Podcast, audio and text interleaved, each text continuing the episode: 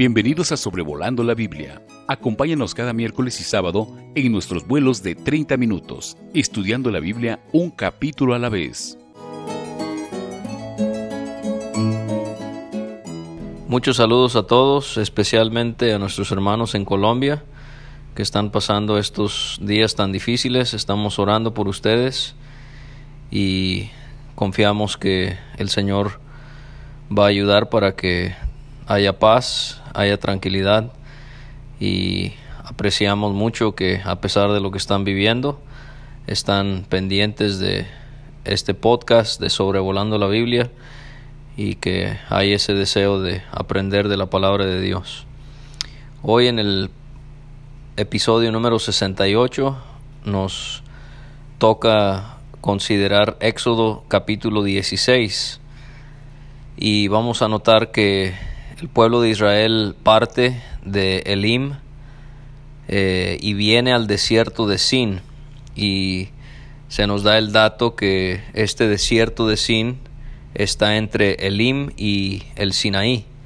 O sea que si uno ve el mapa, y es muy importante hacer esto al, al leer acerca de ciudades o ubicaciones que están en la Biblia, esto nos ayuda a poder entender el pasaje mejor vamos a notar que están eh, continuando eh, su travesía al avanzar hacia el sur para llegar a este desierto de Sin.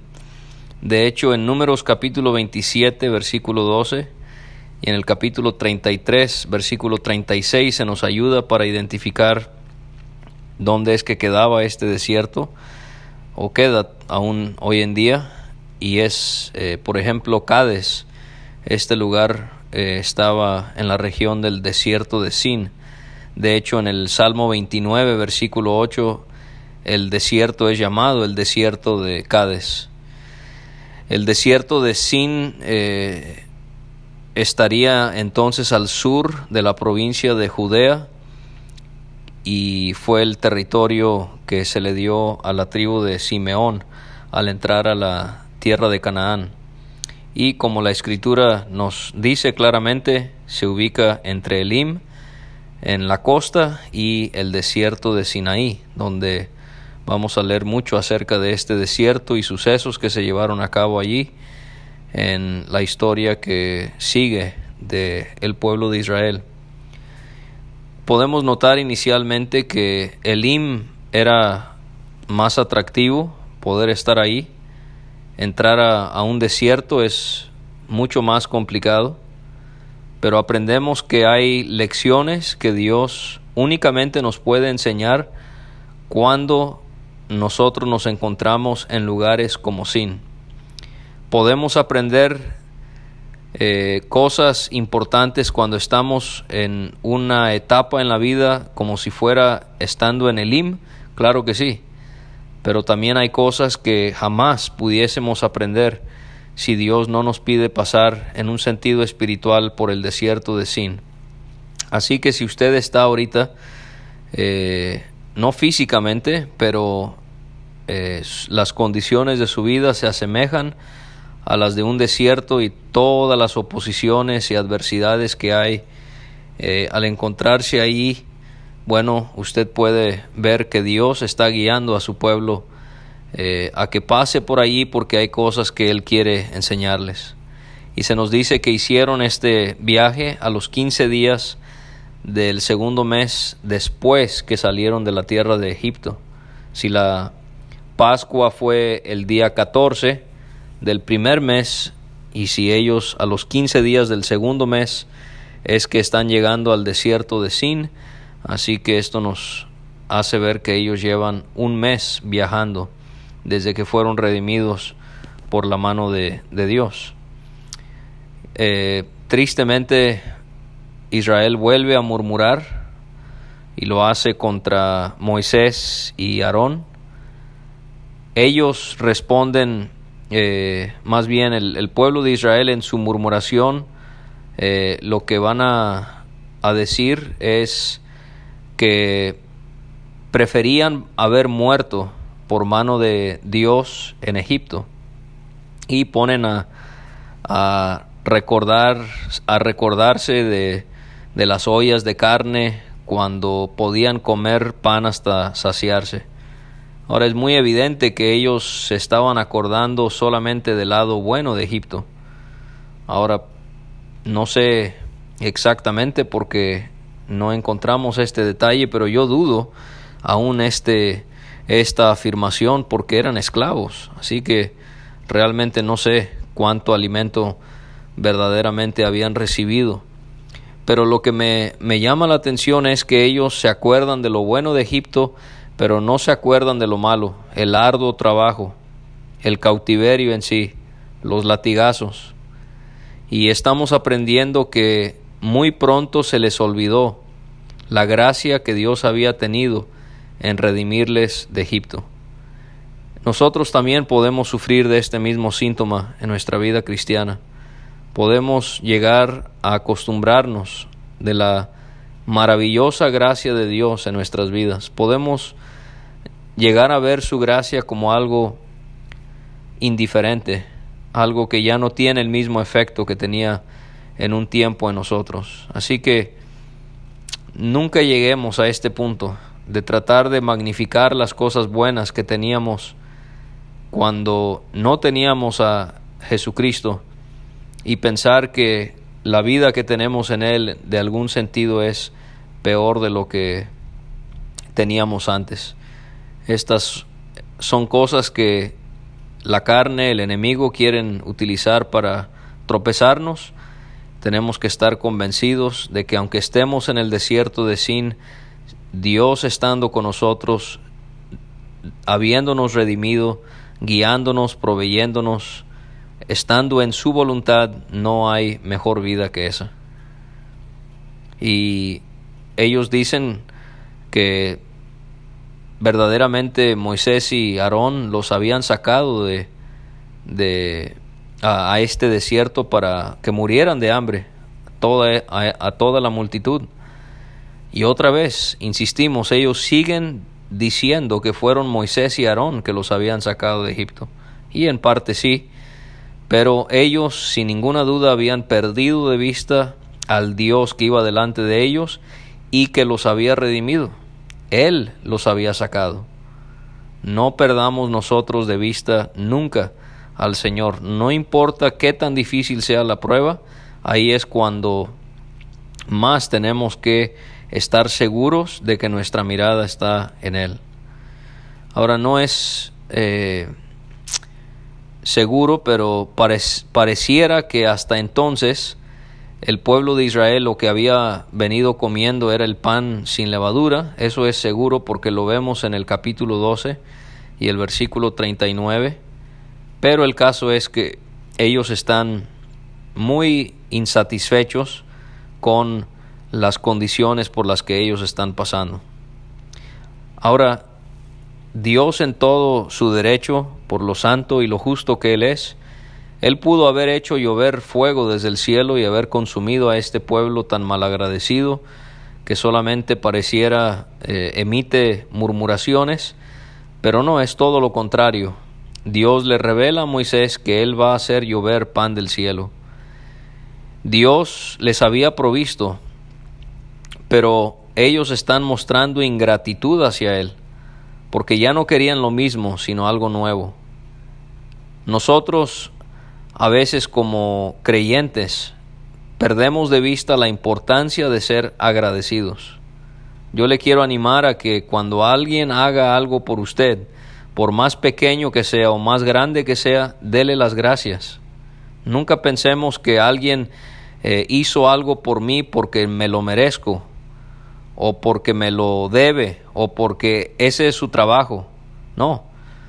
Habitúese a dar gracias a los hombres. Habitúese también a dar gracias sobre todas las cosas a Dios. Nuestras oraciones, quizás el 90% de las oraciones están enfocadas en lo que yo necesito. Pero es bueno habituarse a orar y que en las oraciones solamente hayan acciones de gracias entre más podamos encontrar cosas por las cuales agradecerle a Dios, más satisfechos, contentos y en paz vamos a estar por medio de Él. Si usted no es una persona agradecida con el hombre ni con Dios, usted va a ser una persona vacía que va a murmurar porque no está contento con lo que tiene. Es pecado ser mal agradecido.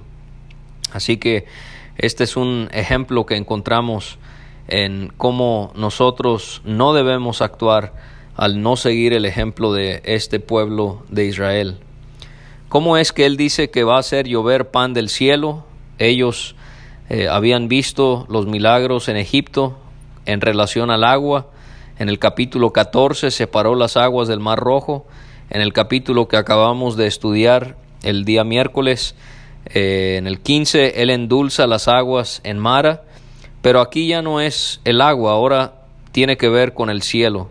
Y Él va a enviar pan desde su presencia cómo es que Dios había utilizado el cielo para castigar a los egipcios a través de las tinieblas o también a través del granizo, pero ahora lo va a usar para bendición de su pueblo.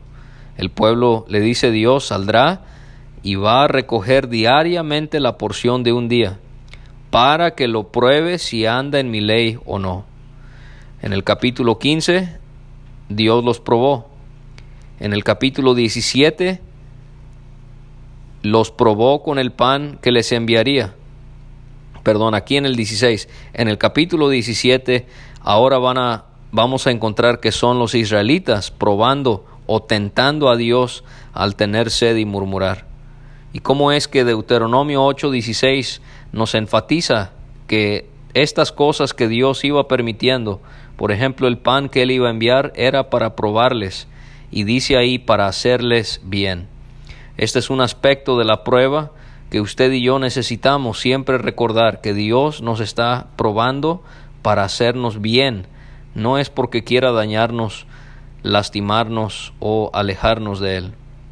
Les advierte que en el sexto día van a preparar eh, para guardar el doble de lo que suelen recoger cada día. Y vamos a ver por qué en unos momentos. Ahora Moisés y Aarón van a comunicarle esto a la nación de Israel y les hace ver que en la tarde ustedes van a saber que Jehová los ha sacado de tierra de Egipto. Moisés ve que el pueblo ha perdido de vista el que debería de tener el enfoque, que es Dios. Y les hace ver que a la mañana veréis la gloria de Jehová. ¿Por qué? Porque Él ha oído vuestras murmuraciones contra Jehová.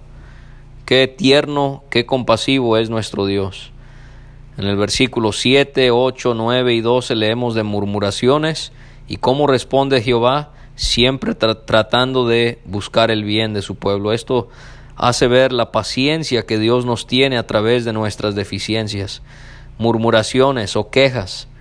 Él ha oído, Él, él escucha, aunque nosotros podemos quejarnos de mala manera, él aún así lo puede tomar y en su misericordia Él lo puede contestar si Él lo ve de esa manera. Moisés y Aarón en su humildad ellos preguntan, ¿nosotros qué somos para que vosotros muréis contra nosotros? O sea, ellos entendían que no era nadie para que estuviesen quejándose en contra de ellos. Ahora encontramos que Moisés le continúa hablando al pueblo y les hace ver que en la tarde les va a dar carne para comer, en la mañana les va a dar pan hasta saciarles. Otra vez repite, porque Jehová ha oído vuestras murmuraciones con que habéis murmurado contra él. Y vuelve a repetir, nosotros qué somos. Vuestras murmuraciones no son contra nosotros, sino contra Jehová. Moisés eh, le dice a Aarón que le diga a la congregación, todo el pueblo, que ellos se acerquen a la presencia de Jehová, que sería en el tabernáculo, porque él ha oído vuestras, eh, perdón, el tabernáculo todavía viene, en la manera en la que Dios se manifestaba en esa columna, ¿por qué? Y otra vez se repite, porque él ha oído vuestras murmuraciones. Aarón le habla a toda la congregación de Israel mirando hacia el desierto ¿Y qué sucede? Aparece la gloria de Jehová en esa nube. Y esto debió haber maravillado a Israel. a pesar de su falta de fe, a pesar de su falta de contentamiento en Dios y esta murmuración incesante en ellos, ellos tienen el privilegio de ver la gloria de Jehová. Nosotros no tenemos tal cosa en la vida cristiana, la nube de la gloria de Jehová nunca se nos va a aparecer, pero en un sentido espiritual, claro que sí, el Señor, Él desea que en medio de esos días oscuros, cuando nosotros hemos fallado, hemos decepcionado al Señor, que podamos mirar su gloria y retomar la forma correcta de pensar que es confiar en Él y permitir que Él sea el que obre. Jehová le dice a Moisés otra vez que Él ha oído las murmuraciones y les repite que, él van a, que ellos van a recibir carne por la tarde y por la mañana se van a saciar de pan. Esto de una manera tan llamativa responde la pregunta de los israelitas en el Salmo 78, 19. Ellos preguntaron, hablando contra Dios, diciendo, ¿podrá poner mesa en el desierto? Ellos no creían que esto sería posible pero vemos el gran poder de Dios. Él los iba a alimentar. Y Josué capítulo 5 y versículo 12 nos hace ver que el maná, el pan, sería enviado a Israel todos los días hasta entrar a la tierra prometida. De esta manera ellos iban a saber que Jehová es vuestro Dios. En la tarde iban a subir codornices que cubrían el campamento cubrían, no unas cuantas, cubrían el campamento. En números 11 se van a quejar de comer pan. Dios les va a volver a enviar codornices en gran cantidad y muchos van a morir al estarlas comiendo. Y al hablar del pan, dice que por la mañana iba a descender rocío en derredor del campamento. Y si uno se pone a buscar distintas citas que tienen que ver con el rocío, por ejemplo, Génesis 27, versículos 28 y 39, Deuteronomio 33, versículo 13, Salmo 133, 3, que es un pasaje muy conocido, nos hace ver que quizás el rocío representa la bendición de Dios que proviene del cielo. Quizás esto es lo que tenía en mente Jeremías cuando él escribió Lamentaciones 3, 22 y 23 por la misericordia de Jehová no hemos sido consumidos, porque nunca decayeron sus misericordias. Nuevas son cada mañana, grande es tu fidelidad. Así como el pan salía todos los días, así es la constancia, la perseverancia de Dios hacia nosotros.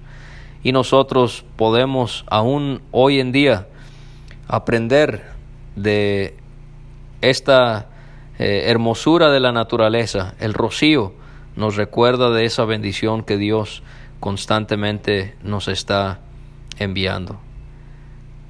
Cuando el rocío cesaba de descender, he aquí sobre la faz del desierto se va a describir el maná, una cosa menuda, redonda. Se nos dice que menuda como una escarcha sobre la tierra. Los que viven o han estado en lugares donde neva pueden conocer lo que es una escarcha de nieve Dios dice que así era. Y cuando el pueblo de Israel vio el maná, ellos dijeron, ¿qué es esto? Porque no sabían qué era. Y Moisés les tuvo que otra vez explicar que es el pan que Jehová os da para comer. Y él les ahora da un dato acerca de la medida que deben de juntar. Ellos iban a recoger cada uno según lo que pudiera comer. Y la medida es un gomer por cabeza. En el último versículo de este capítulo vamos a ver que un gomer equivale a la décima parte de una efa. Y si nos ponemos a buscar, aprendemos que una efa equivalía a 22 litros. Así que la décima parte de una efa sería 2.2 litros. Así que aproximadamente 2 litros de pan era que el israelita iba a recoger por cada miembro de la familia.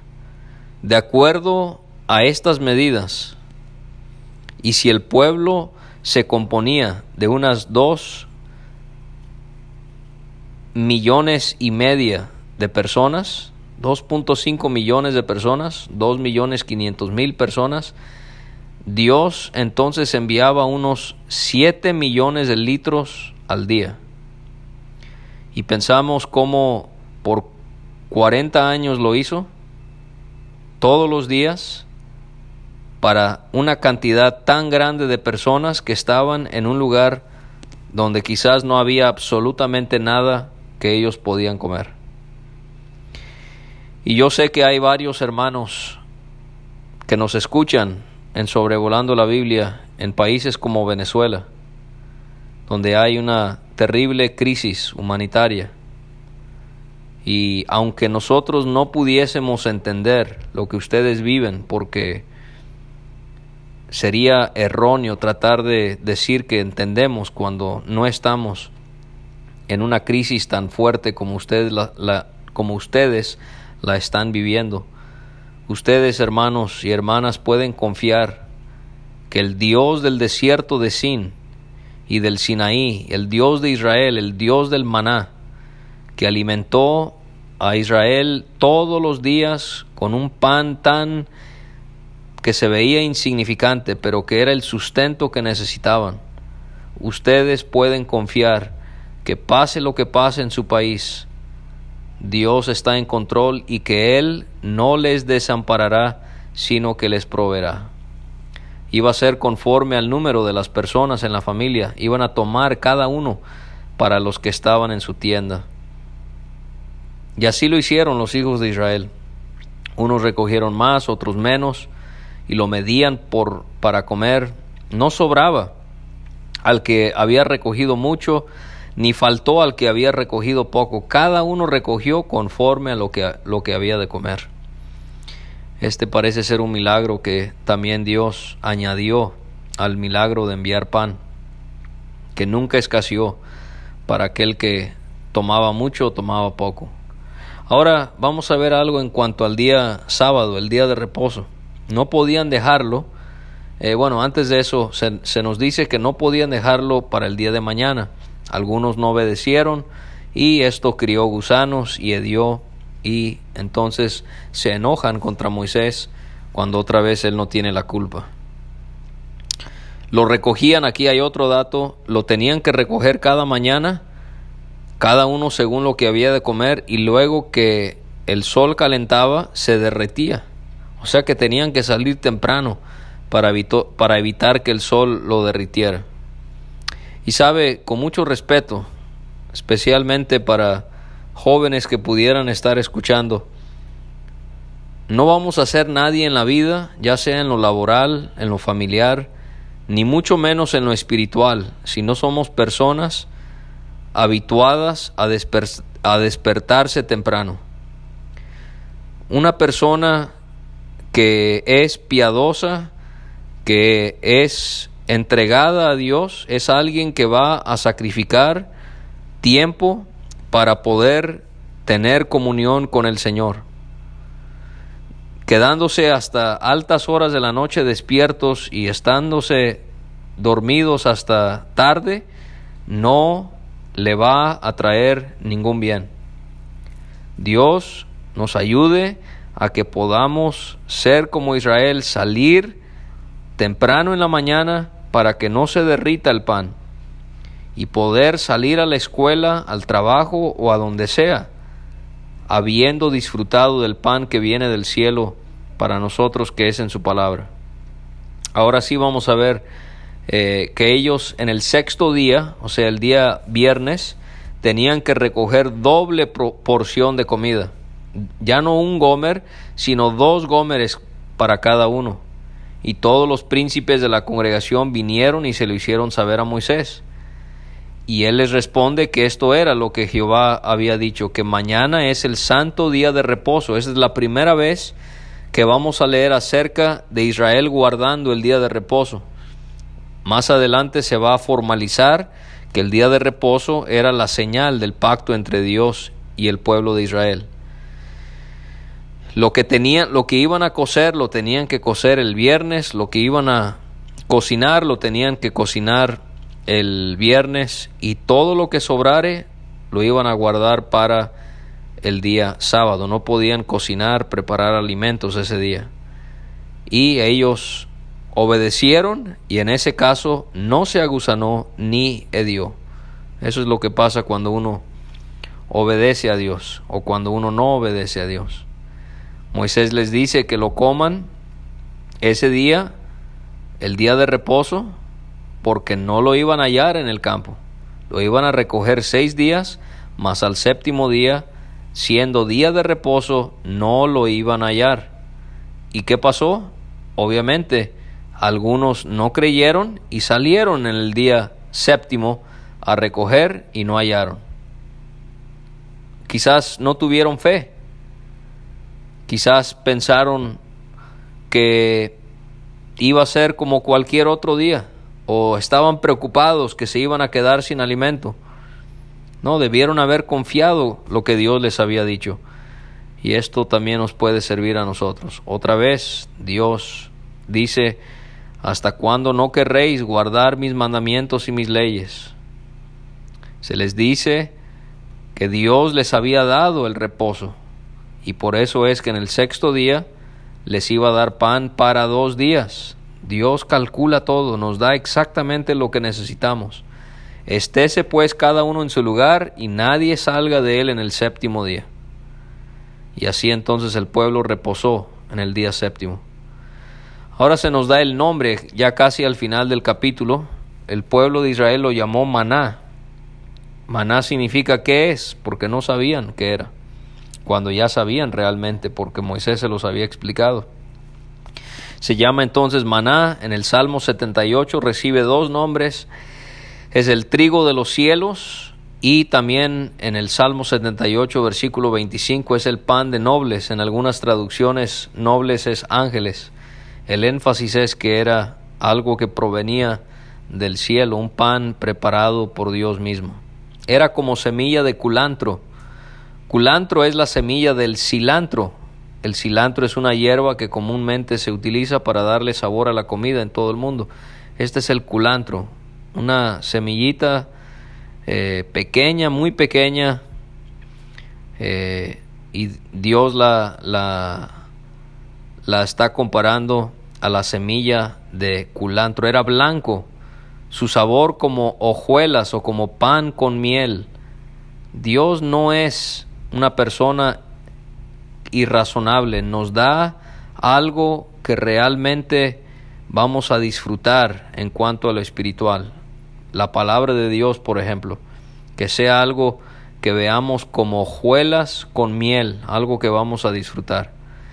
Y Moisés le, le enfatiza al pueblo de Israel que llenen, eh, se llenen de comer de este pan, que lo, que lo guarden perdón, que, ellos van a llenar un Gomer de él. Porque ahora vamos a ver que Dios va a querer que permanezca un testimonio a este milagro que él hizo. Y así que ellos lo van a introducir al arca de la alianza, que estaba en el lugar santísimo, junto con la vara de, de Aarón que reverdeció y las tablas de la ley.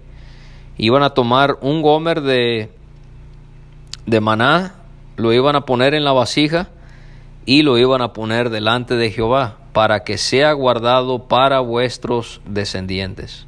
Y así lo hicieron. Aarón, siendo el sumo sacerdote, lo puso delante del testimonio para guardarlo como Jehová lo mandó.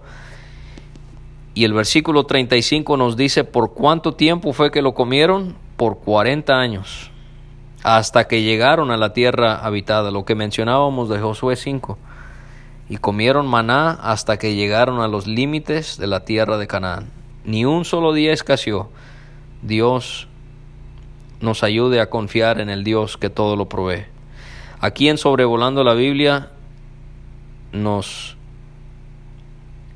esforzamos en tratar de siempre darle un enfoque cristocéntrico a cada pasaje de la Biblia.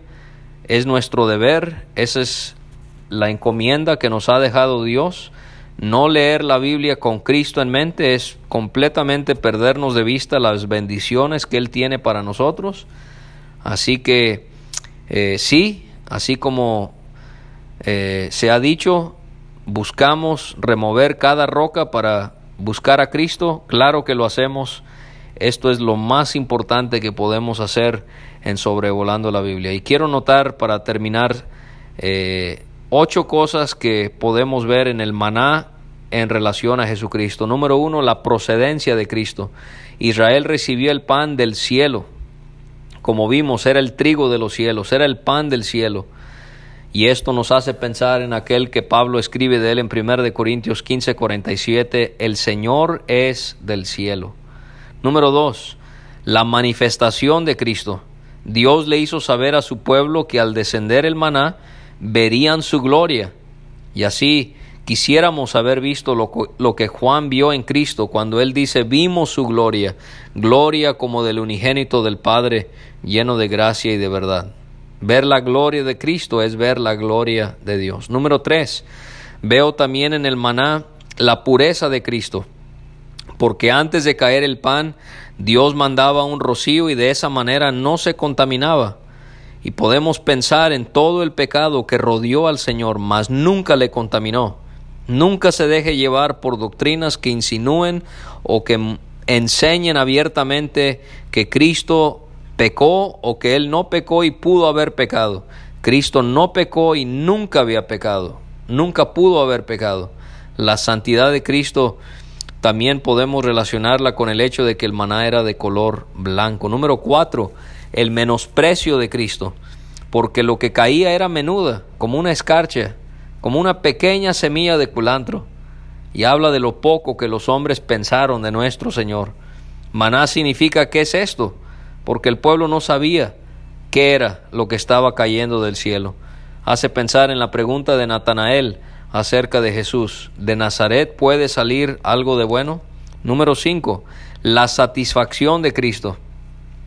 Debían de recoger según lo que podía comer cada miembro de la familia. Y un pasaje que tenemos que leer junto con Éxodo 16 es Juan 6, porque ahí Cristo dice, el que a mí viene nunca tendrá hambre el pan no debía dejarse para el día siguiente porque se echaba a perder. Si nosotros no nos alimentamos, o si nos alimentamos, mejor dicho, del pan de vida continuamente, evitaremos siempre repetir lo mismo en la cena del Señor. Tenemos que tener información, conocimiento fresco acerca de nuestro Señor para poder presentar algo que no hiede o está lleno de gusanos, sino algo nuevo. El, sabor del maná era dulce como hojuelas de miel y como aceite nuevo.